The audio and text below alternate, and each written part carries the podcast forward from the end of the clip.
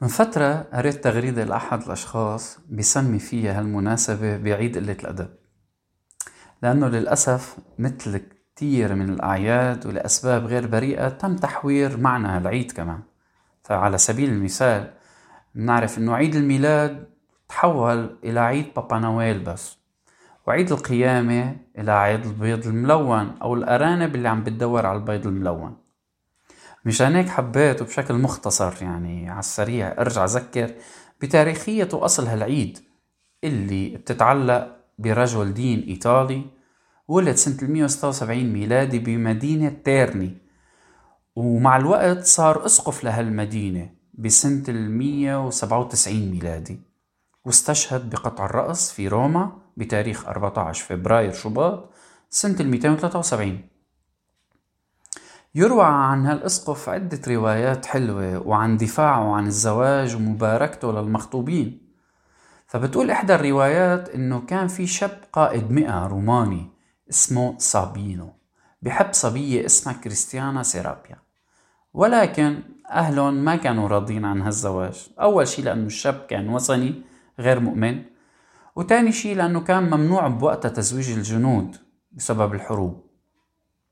مرضوا هالشاب والصبية مرض مميت فدعا الإسقف فالنتينو هالشاب وعمده وأخده ووحده مع الصبية بالزواج قبل ما يرقد الرقاد الأخير. في رواية تانية هي الأكثر انتشارا إنه بيوم من الأيام سمع خلاف بين شاب وصبية مخطوبين وهن عم يتمشوا بحديقة حد بيته.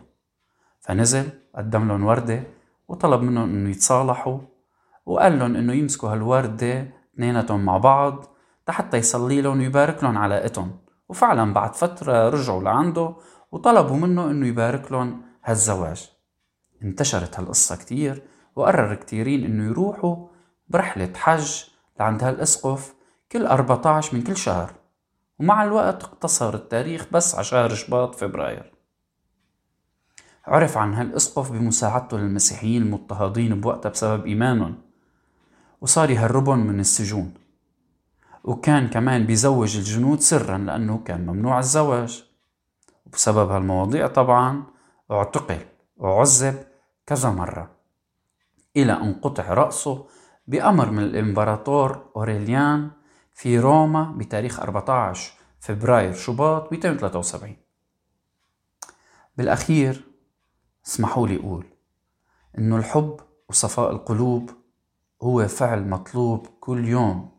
وكل ساعة وكل لحظة. وإنه اختصاره بيوم واحد وبتقاليد غير أخلاقية وتجارية هو تصغير كبير لمعانيه الجميلة السامية. ينعاد عليكم بكل الحب والسلام.